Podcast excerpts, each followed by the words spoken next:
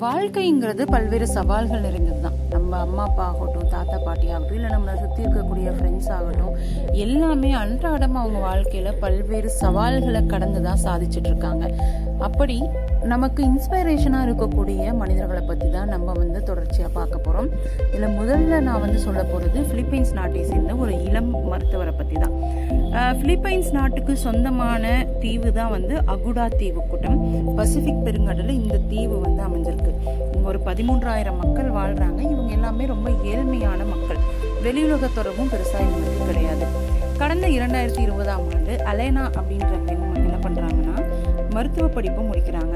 இவங்க கூட இருந்த ஃப்ரெண்ட்ஸ் எல்லாமே வந்து மருத்துவம் படிச்சுட்டு வெளிநாடுகளுக்கு வேலைக்கு போயிருக்காங்க. மணிலாலே ஒரு பெரிய பெரிய ஹாஸ்பிட்டலில் அவங்க வேலைக்கு சேர்ந்துருக்காங்க. ஆனால் அலனா வந்து நான் மக்களுக்கு சேவை ஆற்றணும். அதுக்காக தான் இந்த மருத்துவத்தையே நான் எடுத்தேன். அப்படின்னு சொல்லிட்டு அபுடா தீவு கூட்டத்துக்கு மருத்துவராக போகிறாங்க கடந்த இரண்டாயிரத்தி இருபதாம் ஆண்டு இவங்க அங்கே போய் இறங்குறாங்க. இவங்க மணிலாவில் இருந்து இந்த தீவுக்கு போனதே ரொம்ப சவால் நிறைந்த பயணமாக இருந்தது. அப்புறமா ஒரு ப- பெரிய படகுல ஒரு பதினஞ்சு மணி நேரம் பயணம். அப்புறம் அங்கேருந்து இந்த தீவுக்கு ஒரு சின்ன படகுல பயணம் அப்படின்னு பல்வேறு சவால்களை கடந்து தான் தீவில் போய் இறங்கியிருக்காங்க. தீவில் இவங்க போய் இறங்குனதும் வந்து இவங்களுக்கு அங்கே இருந்தவங்களாம் இவங்க வந்து டாக்டர்னு ஃபஸ்ட்டு இவங்களை அக்செப்ட் பண்ணவே இல்லையா? இவங்க ஒரு மாணவி அப்படின்னு தான் நினச்சிக்கிட்டாங்கன்னா. அப்புறம் வந்து இவங்க அங்கேயே தங்கி மக்களோட மக்களாக பழகி அவங்கக்கிட்ட மருத்துவத்தை பற்றின புரிதலை ஏற்படுத்தியிருக்காங்க. மருத்துவம் குறித்த விழிப்புணர்வை இவங்க போய் அங்கே இறங்கின நேரம் வந்து உலகம் முழுக்க கொரோனா தொற்று பரவிட்டு இருந்த நேரம். அப்போ வந்து அந்த மக்களுக்கு வந்து கொரோனா தொற்றுனா என்ன? தொற்றுக்குள்ளானவங்களுக்கு எப்படி தனிமைப்படுத்தணும்?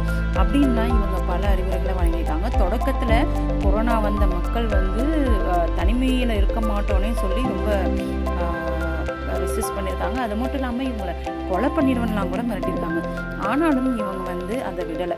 அவங்களுக்கு தொடர்ந்து இதை பற்றி விழிப்புணர்வை ஏற்படுத்துனதோடு மட்டும் இல்லாமல் அவங்க எல்லாரையுமே வந்து தடுப்பூசியும் போட செஞ்சுருக்காங்க. கிட்டத்தட்ட மூன்று ஆண்டுகளாக அந்த பதிமூன்றாயிரம் மக்களுக்கும் இவங்க தான் ஒரே மருத்துவராக இருந்திருக்காங்க. ஒரே மருத்துவராக இருந்து அவங்களுக்கு தேவையான எல்லா சிகிச்சைகளும் வழங்கியிருக்காங்க. அவங்களுக்கு மருத்துவத்துறை சார்ந்த பல்வேறு விழிப்புணர்வையும் அவங்க ஏற்படுத்தியிருக்காங்க. ஸோ இவங்க போன புதுசில் இவங்களை ஒரு ஸ்ட்ரேஞ்சராக பார்த்த அகுடா தீவு மக்கள் வந்து இப்போ அவங்க மக்களில் ஒருத்தராக பார்க்குறாங்க அவங்களுடைய வாழ்நாளில் மறக்க முடியாத நபராக வந்து அலைனா மாறியிருக்காங்க அப்படின்றது தான் அவங்களுடைய சேவைக்கு கிடைத்த பெருமை.